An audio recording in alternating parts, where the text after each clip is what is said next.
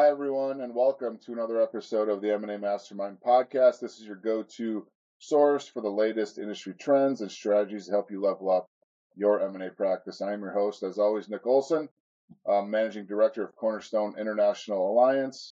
Uh, we are a consortium of lower middle market firms. And um, here on this podcast, we bring in, I'm lucky enough to bring in guests who are masters at their craft, who have a lot of experience and influence in the in the world of mergers and acquisitions. And today's guest is no different. Um, I would like to welcome our guest today, who is helps make possible one of the best databases in our industry. Um, we use it, and it's it's phenomenal. Great reviews um, from our group. Um, he grew up in a working family, working in a family operated motel in coastal Massachusetts. Um, he played, I think it's hilarious. He played college football for the team that was voted the worst team in the country by Sports Illustrated. Um, started his career as a journalist covering private equity and has worked for several other companies who are owned by private equity. Now he actually works on the data side of private equity. Definitely has some experience in that space. Please welcome my guest today, um, Bob Dunn with GF Data. Bob, how are you doing today? I'm doing well, Nick. Thanks for having me on. I appreciate it. And thanks for the nice introduction. Tell me a little bit about this uh, worst football team. Um, why, why that? How does that even happen? So uh, yeah, it's always it's it's it's an infamous one. Uh, so the Bowdoin College Polar Bears up in Brunswick, Maine. Uh, proud polar bear for for four years there. Played all four years, and best record we had was a four and four, and little we know that was going to be the best record since I graduated from there. So yeah, pretty pretty poor football, better at lacrosse, better at hockey, but stuck with yeah. it. And you know, it's how you apply yourself. It's not how you do on the wins and losses, right? exactly. It's all about the journey. exactly. Um, exactly. So yeah, it was a good time, a good experience, but a funny one too. Yeah, oh, that is funny. Um, so tell us a little bit about yourself, um, a little bit more about your background, and then um, want to dive into and hear more about your platform, your company, GF Data, and what you provide um, our industry. Yeah, sure. So just a little bit background on me. Um, actually, as we mentioned, started my career as a journalist covering private equity in the late '90s. Interesting period of time. We were still recovering from the S&L um, challenges coming out of the early '90s private equity is very much nascent. I think there were maybe eight people that were actually covering it at the time. You compare that to now, where it's become very much um, sort of a standard within culture and society, and you get a lot of coverage on it. Uh, if we saw a billion dollar deal, it was considered a uh, you, know, you have a celebration about it. Everything was very much mid market at that time. And so with this role, it's it's fun to come back. It's a bit of a homecoming. I'm seeing a lot of the same people I started out with working at that time who've obviously progressed their careers. Um, very much senior now, but um, but it's fun to see the same faces. Um, after starting as a journalist in private equity, I um, switched over to the business side, started working in events, and then really fell in love with the data on it. So um, I ended up running uh, Dow Jones Private Markets, which um, primary database is called VentureSource, tracked early stage investments in technology companies by venture capital groups and then um, moved ended up running that business and um, then uh, switched over with Euromoney Institutional Investor, ran a couple of hedge fund products for them and a mandate database that went out to bulge bracket asset managers looking at um, different um, pots of money that they could run. And um, yeah, the last one uh, prior to GF Data was with a group called uh, With Intelligence, which actually has just gone through its second acquisition over the summer. Great company based out of London, uh, kind of has a lock in the hedge fund space now. And then the opportunity with GF came up, and it was a chance to go back to middle market private equity, and uh, again to work with some really really strong data in an area that I think really much, very much benefits from it. As you know, the mid market doesn't have a lot of valuation info coming into it, so I feel like we provide a real service out there for our customers and take an opaque area and make it a little bit more clear for people. So that that's really how I came by it. In terms of the product on it, um, we collect data from uh, a little over 300 private equity groups, um, predominantly funded sponsors, but we also have independent sponsors, family offices, and mezzanine uh, investment firms contributing to us. We collect about 30 data points on cash into transactions. Um, we take that data in, we uh, run quality assurance against it, and we anonymize all the information, and then put it out onto our website, uh, which allows you to drill down by broad industry sector or all the way down to six digit NAICS codes. And um, also put about 14 reports a year an M&A report, a leverage report, four industry drill downs. and uh, deal terms reports twice a year. I really view our place as kind of being the, um, and this this often dates me also, but kind of the Kelly Blue Book for mid market companies, where you can go in there, you can look based on the industry that you're in, the size of transaction, you can get an approximate valuation for what private equity is is uh, paying for those businesses, and it provides a little bit of light into an area again that there's a lot of darkness around. So that's the goal behind it. Okay, um, appreciate that explanation. So you mentioned your your your reports. You do about 14 a year. Um, you do yep. a couple of different kinds of reports on the quarterly, the leverage, the the industry. Yep. Like, tell us a little bit more about those if you don't mind. Yeah, so the M&A report is the flagship report that comes out generally uh, six to seven weeks post end of quarter. Um, and that's that's what the business originally launched with in 2006. It's uh, predominantly focused upon valuations uh, for companies. We track companies valued with enterprise values between 10 million and 500 million, and we um, put a governor on the data that we take in. We look at transactions uh, above three times trailing 12 month EBITDA and then below 18 times trailing 12 month EBITDA. The, the rationale for that is we're trying to avoid um, contaminating the data with more distressed situations or more venture type investments, just because we really want to be focused on mid market private equity. The transactions we look at uh, predominantly buyouts, but we also look at recapitalizations, um, leverage recaps, growth financings, anything where the value of the company changes. And again, we're only looking at this time on money into the companies. So the M&A report looks at uh, what private equity groups are paying on average across our size tiers, which there's five size tiers, 10 million to 25 million, 25 to 50, 50 to 100, 100 to 250, and then 250 to 500, which we've just added in the last year. Um, and uh, as mentioned before, we do a couple of cuts in the M&A report looking at various industries that we focus on. Um, and then also looking at the uh, buyer's transaction fees and a little bit at the debt markets, but we really reserve that for the leverage reports, which is the accompanying report with the M&A report. Mm-hmm. Yeah, and then how many, you know, uh, how many transactions do you guys collect on a, you know, I guess overall, and then maybe on a yearly basis? And and yeah, so we have um, close to data? yeah, close to five thousand transactions in the database, and um, Generally, we're at pace in a normal market uh, to record between 70 and 80 transactions a quarter. Uh, 2021 was a bit of an outlier. We had just over 500 transactions we recorded, and I think that's in line with most other people's experience during that period of time. It was a very busy period. Um, this year, we're definitely off that pace. So uh, we've we've tallied through the end of the third quarter 203 transactions, uh, which again, if you compare it to the about 35% off of where we were if you annualize the number from 2021 and about 18% of off where we are for 2022. So it's definitely a bit of a, a, down period of time for the industry. I think the reasons for that are, are quite apparent. We're you know coming out of COVID, some of the challenges there with supply chain and employment are still very much front and center. Uh, now I have a couple of significant conflicts going on in the world, which I think um, throws the whole geopolitical situation into a bit of a challenging environment and um, obviously impacts the business world. And then, um, you know, the Fed rates increases, I think, is the primary one that we're looking at here. It's really, it's a very atypical, or at least compared to the last 20 years, an atypical period of time in terms of debt pricing. And I think the market's taking some time to adapt to that and figure out what that will do to the returns. Mm-hmm. And I know we'll kind of dive a little bit more into the data. Um, and we're yep. here today to talk about your your Q3 quarterly report, which is um, you know, when this episode airs, just hot off the press, and so it's very timely. Yep. Uh, so appreciate you diving into this, but I just want to take one more question, step back. Um, you, the data you receive is from private equity firms. Um, obviously, Correct. you know, privately held companies, and you know what what they sell in their companies for is hard to come by. So you guys have really yep. created a, a good opportunity to find information on these private transactions. So what do you look for, and how do you get these private equity firms to help you with this data sourcing?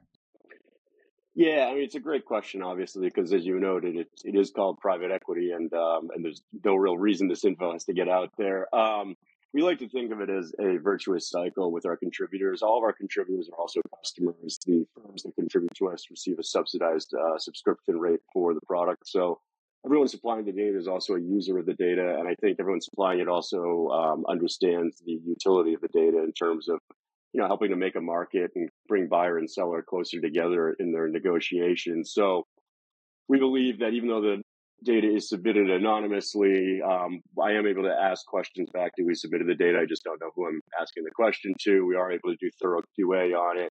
And I think where all of our contributors are also subscribers, there's a pretty good um, inherent trust system in there that you know you got to put good info in if you want to get good info out, and that uh, you're using this information, so don't don't pollute the pool, right? Um, but yeah, primarily the, the reason folks will uh, contribute to us is that they really value the data. It helps them when they're dealing with um, you know a, a seller's representative or the seller themselves to kind of start the conversation off in a reasonable area, and um, and again they get a discount for for providing that information. So quid pro quo in that respect. Mm-hmm. How many firms are feeding you data right now? Uh, 318 currently. So we're up about 60 from uh, when ACG acquired us. So a nice, nice increase there in terms of volume. Uh, I do get the question sometimes, what does that distort the information? We have all the firms that join us um, backfill for three years, transactions coming in. So when you look at the reports, you will see deal totals changing in the past. Obviously, that creates some challenges in terms of um, uh, compartmentalizing the data. But on the other hand, we believe that the having more deals is better than having fewer deals. So the backdating on it makes sure that we're comparing um, comparable pools of contributors year to year, and uh, and then also growing just the number of transactions that are in there. So that's how we try and keep things uh, like for like and efficient on it.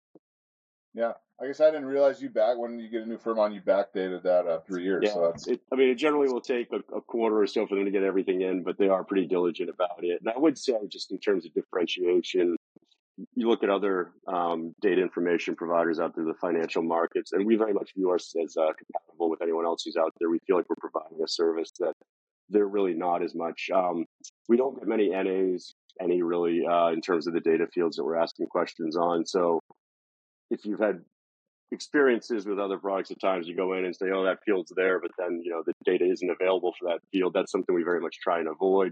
And again just because of the challenges for providing us we um, we feel that most of our the other folks out there that are great providing data to the market they really don't capture this information in the same way that we don't capture who's buying who or how many transactions a firm has done in a given year. Uh, we're really focused on the valuation side and the um, the analysis of the the average deal out there, not a specific transaction. So I think you know complementary resources. We're doing two different things in the market and have that much respect for them. But I think when you look at what we're supplying, you're not generally going to find it from too many other people out there. And you guys set the minimum threshold for 10 million um, on on your deal size that you're you're reporting out on. I guess um, kind of take us through why uh, why why is that the, the minimum? Yeah, I mean, I think originally that was think you get a lot more structure in the marketplace when you get above 10 million. When you're below 10 million, there tends to be, you know, it, it, it's not real clear. Um, I think valuations tend to ping pong around there depending on the application of the business. Is it an add on for a company that really needs that type of acquisition, or is it more, you know, a business broker type transaction where you know the company may sell, but there's not actual pressure on it. They're kind of just looking for the best opportunity. So there's more variation at that size.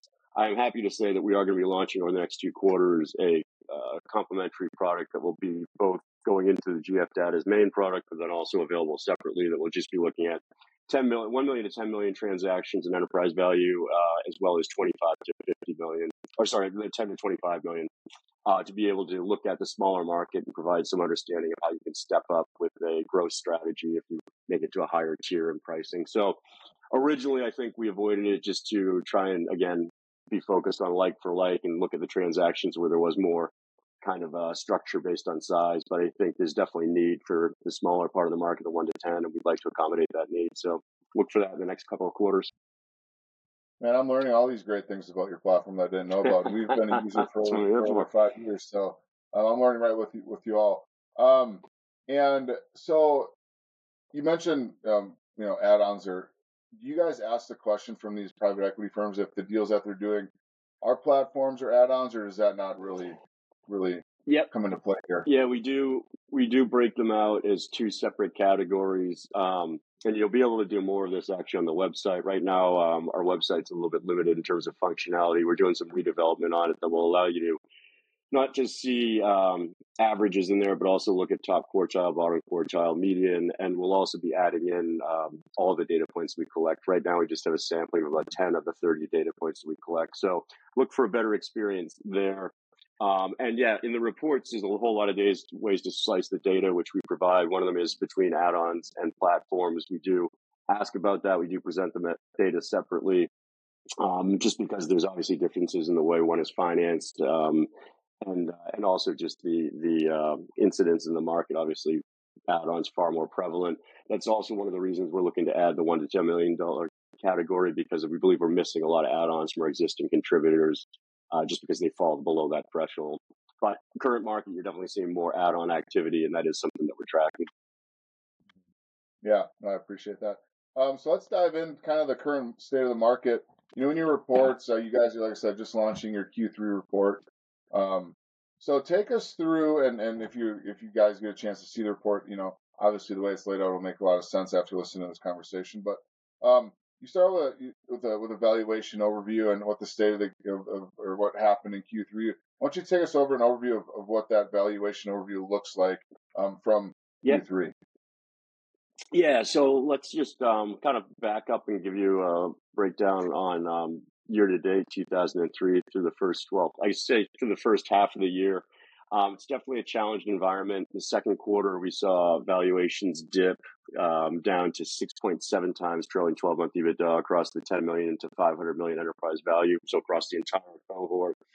Most of the challenges we've seen on valuation have come from the smaller end of the bin market. So that 10 to 25 million uh, was down for through the second quarter at 5.2 times trailing 12 month EBITDA versus 6.1 times uh, trailing 12 month EBITDA in quarter one. I guess looking at the third quarter, and then, then the other factor on it, as mentioned before, deal volume is just way down right now in comparison. Obviously, 2021 was a uh, you know banner year, really unparalleled from what I've seen in terms of deal volume. I think that's influencing our perception a bit on this year. But again, I think 2022 was a more standard year. We're still off of that from what we've tracked, and that seems to um, track in line with PitchBook and CapIQ with what they're reporting about mid-market deal volume. Um, so yeah, challenging market coming into it. For Q3, I'm actually a bit more optimistic. We still have limited deal volume. We track 55 transactions. So again, that's quite a bit off of the 70, 80 that we, we normally look for in the average quarter. Um, but we saw a rebound in valuation. So third quarter average valuation is up 7.5 times trailing 12 month EBITDA compared to 6.7 times in the second quarter. Second quarter was very much uh, I think the bottom. Um, the companies that you saw there, I think many of them had had prolonged processes, maybe didn't hit the numbers they were looking for in the negotiations. Um, deals were taking a longer time and um, didn't see too many bright spots in terms of what happened in the second quarter. It was just kind of depressed valuations all around.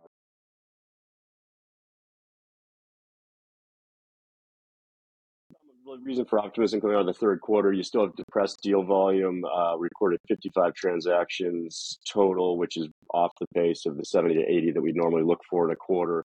But we did see, um, again, kind of what you want to see with uh, valuations high at both ends. So definitely some transactions that were still a little more troubled in terms of valuation, but starting to see some higher valuations for companies in there than you saw in the second quarter. Um, so overall, I feel like the market's improving the big challenge right now, which I'm sure we'll talk about, is the uh, the debt markets and kind of figuring out what to do with a market where senior debt pricing is rising very very rapidly, continues to rise, um, and how do uh, you take that into account with your return expectations from private equity, and at the same time get some of the uh, committed capital out the door because that's really the name of the game with the groups we're dealing with. Most you know, 60 to 70 percent of the groups we're dealing with have funds that they've raised. They need to invest that fund in a timely fashion. Um, and I think that uh, you know the the slow period can only go on for so long before that money starts to back up and really needs to be forced out the door. So I think it's a question of timing on that, and um, I think we can get some stability in the uh, leverage rates, and it looks like we're coming into an environment where we might have some pauses in terms of um, what the Fed's doing. I think that will improve the market. That will get deal volume up a bit and get people a bit more comfortable with where we are. Uh, timing on that deal volume going up, and and I'm just you know um, back That's to you know the number of deal volume that happened over the last you know you know this this year. It looks like it's you said, Q1 was I, th- I think it was around 84, and then Q2 was a little less. Q3. Yeah. Um, when you, you you think we're kind of seeing that trend starting to dip back up. Um, and I think you I, mentioned before Q2 was kind of you think the down, you know, the, the the down most down it's been. Yeah, will be. I think I think Q2 is market bottom, but the question is how long does the recovery take on it? I am, you know, cognizant of the fact that people were saying in March that hey, you know, working on a bunch of stuff, it's going to be out by Memorial Day, and then it said no, it'll be the Fourth of July, and then it became Labor Day, and uh, so now now it's really we're hearing Q1. I think I do think we've seen the bottom in Q2. Things will improve. The deal volume will start to improve. I don't think it'll be quick though. I think really I think you're going to see an inflection point um, definitely in the second quarter of next year. You'll see deal volume back up to where we would expect it to be, um, possibly higher than that. Again, I think once things start to take off, you'll get uh, it's a little bit like you see the penguins waiting to jump into the water, and they're all kind of crowded around the edge, and then one jumps, and then everyone goes. So I think I think yeah. there will be someone who kind of breaks the dam in it in terms, particularly again with private equity transactions that we're we're looking at. I think most of your audience is aware though, but um, you know, you raise a fund for private equity, you got committed capital there. The expectation with your limited partners is that you're going to invest that money, and that needs to be done in generally a, a three to maybe five year period. Realistically, with the way fundraising goes now, it's really a three year period. We've had mm-hmm. now um, really, I think, almost a 12 month period with uh, limited activity. That that capital starts to build up and needs to go someplace. I think mm-hmm. people wanted to be cautious. We've been seeing, you know, interest rates raising rising by percentage point per quarter for senior debt, more than that in some cases. So I think um, there's a little bit of not wanting to catch catch the falling knife, but um, once you get stability there, the money really has to be invested. So I think activity will pick up markedly, but I don't think that'll be happening probably until the second quarter that you'll really notice it. Mm-hmm. Yeah, I've talked to uh, a couple of private equity people recently too, and it's it's like there's you know cautiously optimistic, cautiously optimistic for the first part of, yeah. 24. Um, do have capital to deploy. That's definitely out there, and so hopefully for yep. for us as M and A advisors, that uh, comes to fruition too. So we can we can continue to to you know take these deals that may have been delayed or, or pushed back and, and kind of bring them across the finish line. Um, you know, and I will say, if you're talking to your sorry, talking right. to your peers, there does seem like there's yeah. a lot of activity happening, companies being prepped, kind of everything happening, quality of earnings going on, et cetera, from, from a sell side quality of earnings, which we're seeing more often now. Um, mm-hmm. So the steps are all happening, and people people are saying they're busy. So I think the activity is going on in the background there. But again, when does it come out, and when you know, it's all about timing on it, right? And how your company is going to be perceived by based on what time you come out into the market. Mm-hmm. Yeah, yeah, no doubt. And and uh, time time will definitely tell. But uh, yeah, even within within our alliance members, you know, everybody's busy. Um, I think we'd like to be probably closing more deals right now. Um, you know, things might be a little longer than, a little longer than you know what we're used to. And um, what do you? I mean, the longer the deal, you know, what do you what do you equate that to? I mean, I think caution, and this kind of gets into what we're looking at for um, deal terms, which again we report on twice a year. So we did a deal terms report released the last cycle um, in early September, and um, it points to a very cautious market on the part of buyers. Um, you got rep and warranty insurance didn't move too much. I think that's pretty commonplace in the majority of transactions now. But you saw a seven percent increase in um, indemnification caps, uh, which again I think points to a more risk of conscious or risk averse market.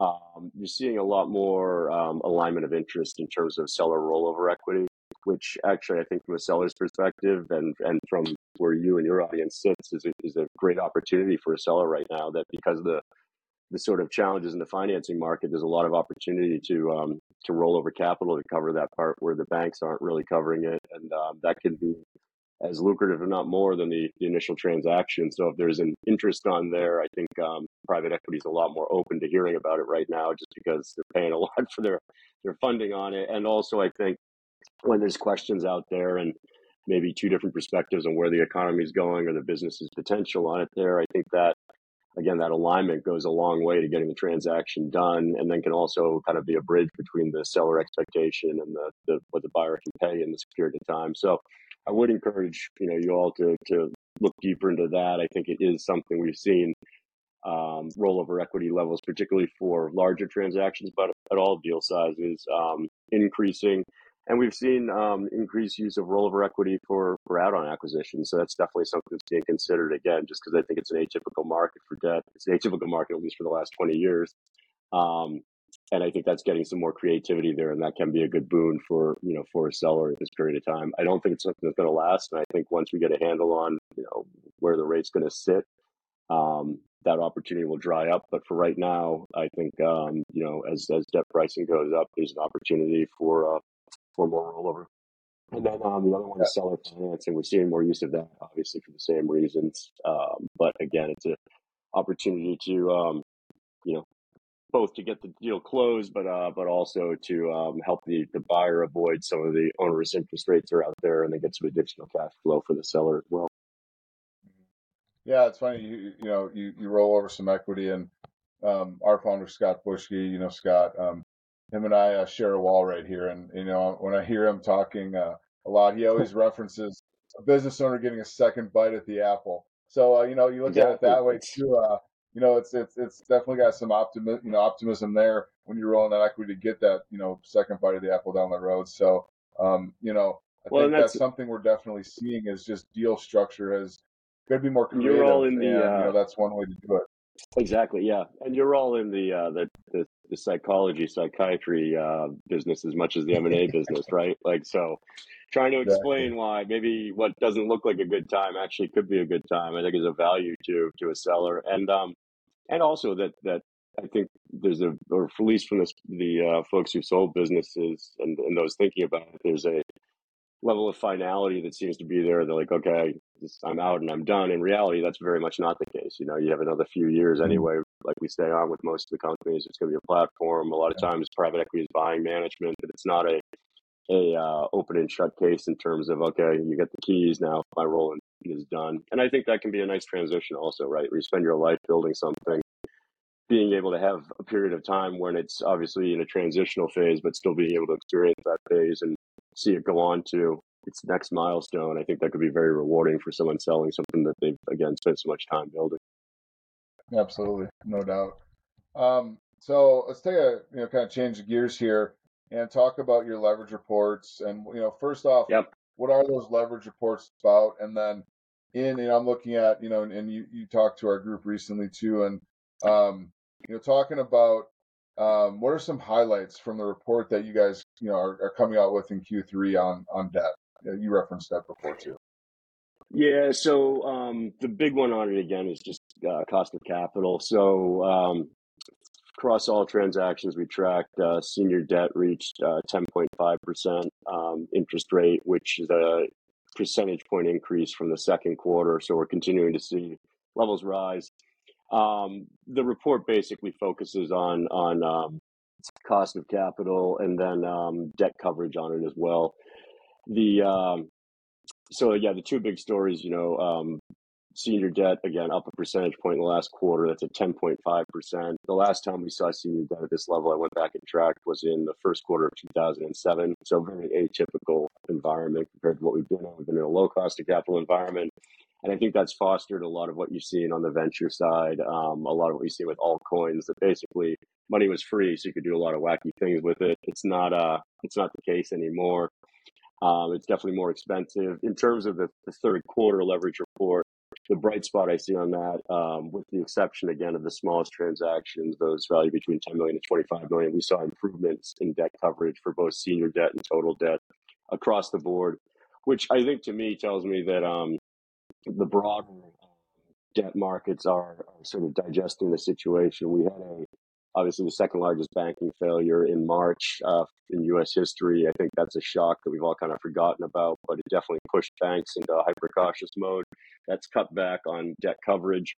I think what you're seeing now, banks are still cautious. Um, they'll they'll talk about wanting to lend, but I think when it really comes down to it, you're going to find a very conservative audience uh, that you're speaking to. But I do think that the um, non-bank lenders, the debt funds, have become a bit more aggressive and recognize the opportunity that's here and that it's one that um, if they if they move on, you know, I think you know, Steve Schwarzman had said if you, if you can lend at a 13% interest rate business, why would you want to do anything else? And that's basically where the debt funds are right now, right? That um, that there's a lot of opportunity there. There's not a lot of competition from the banks, so we're seeing them come in heavily.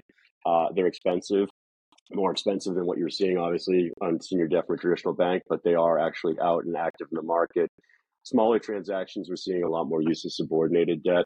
Um, looking at transactions through 2023, um, I believe sub debt on deals value between 10 million and 25 million, I reached an average of 22%.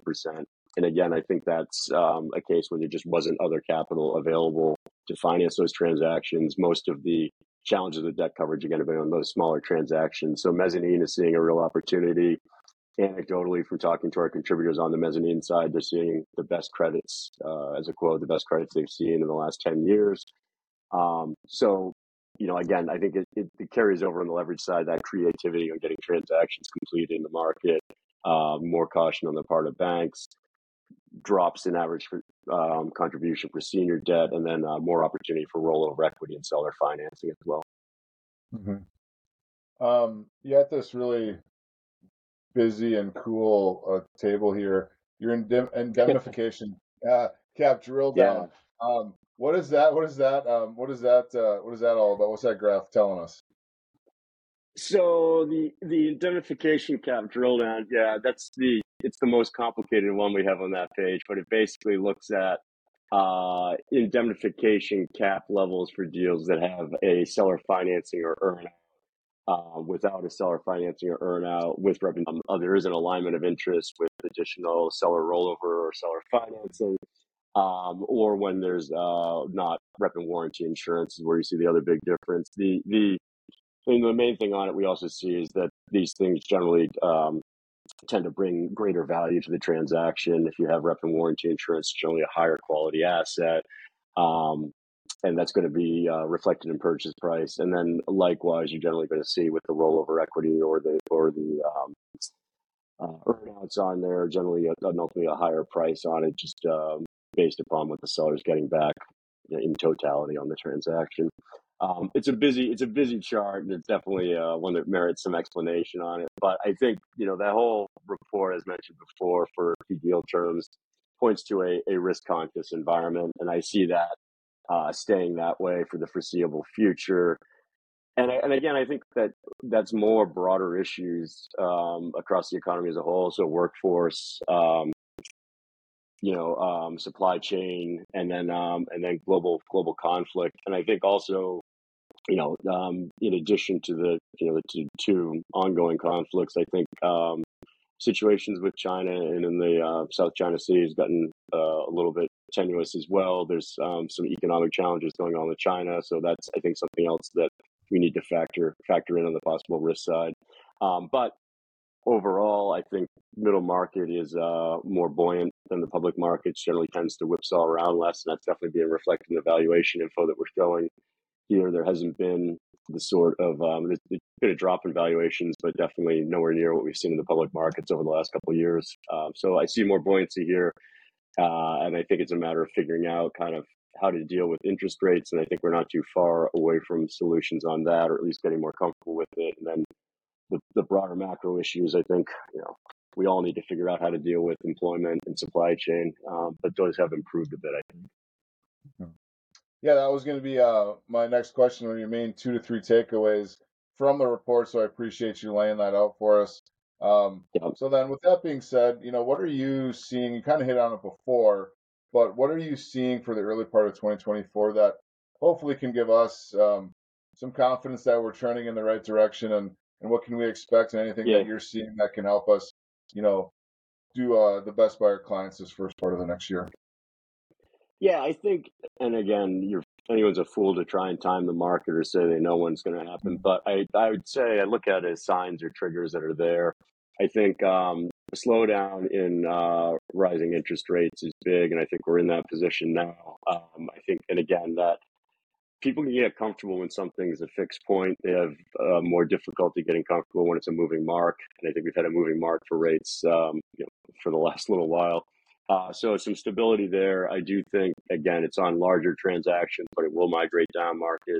The improvements on um, debt coverage and alternative lending groups um, becoming more entrenched in the market. I think there's going to be more activity with that. I know there had been talk among some of the larger mega buyout platforms, uh, KKR, Carlyle, um, Apollo, BlackRock, or Blackstone, that have insurance holdings potentially looking to funnel some of that money into the mid market. So you don't run into a situation where a bank has a capital call or has a run on its markets. You have um, locked up financing from the middle market. I think at least one or two of those should come to fruition. That'll provide more liquidity out there. And I think, um, again, you know, there's, if you look at the return you're getting on for financing mid-market deals, if you take the risk aspect out, it's quite, it's quite juicy, right? So someone's going to come in and take advantage of that. Um, so I think that's a positive sign on it. The stability in interest rates, improvements in debt coverage, improvements in pricing overall, and more of a uh, balanced market in terms of high value companies and lower value companies versus everything kind of being dragged down. All signs pointing to a better 2024 than 2023. Does that happen first quarter? Probably not. Second quarter, hopefully. Uh, but might be might be waiting, doing a waiting game next year also. But I think the signs are there to an improving market. We just need to recognize that and increase the level of activity. Yeah, absolutely. Well, I appreciate your uh, your prediction. We won't hold you to it, but I think there's uh, yeah. there's some, there's some cautious optimism. If you have me on there, again, you, you totally can. But but I do think there's some caution, cautious optimism there, and um, you know, uh, here's to a better, you know, hopefully a better 2024 as we, we round out this year and get some deals done and see some more transactions happen. And and um, Bob, I really appreciate you joining us today. Um, a wealth of information. I really appreciate that. Um, your report's coming out soon. Um, but like I said, by the time this episode airs, it probably will be out. Um, and so check out GF Data. Um, where can everybody find more information about you and the, and the work yep. you guys are doing? Yeah, so um, gfdata.com is the first place to go. If you're interested in finding more about the product, there's some info there. We have some sample reports you can take a look at, and then you can also schedule a demo there so we can go through and show you kind of everything we have. Um, I also like to be very hands-on. So if anyone in your audience has a question, it's it's bd at uh, Bob Dunn BD at gfdata.com. Feel free to shoot me a note. Um, I generally you know get back to everyone who does, and uh, like I said, I like I, I love the data, I love the service we're providing, I love to talk to customers and prospective customers. So please definitely reach out if you're interested. And thanks very much for having me on, Nick. It's been a real pleasure. Yeah, Bob, I appreciate you joining us, and I will definitely um, give uh, give GF Data a plug. We we use them as an alliance, and it's been phenomenal. Um, the data's been great, and um, one of our go-to resources when we're looking at the data. And so appreciate all the work you and your team do, Bob, and and, and being a uh, uh, working with us and, and our group. Um, that's all we have for today. Um, thank you again, Bob, for joining us. Please uh, go ahead and like, share, and comment this uh, this episode. It'll help Bob out. It'll help myself out getting this information out to more people in our industry. Um, spread this information. That'll be greatly appreciated. And I think will help everybody out. Um, all of our episodes can be uh, viewed at cornerstoneia.com slash podcast. Um, we, we do new episodes weekly, typically launch them every Tuesday morning. So definitely keep a lookout for new episodes coming out regularly. Um, and until next time.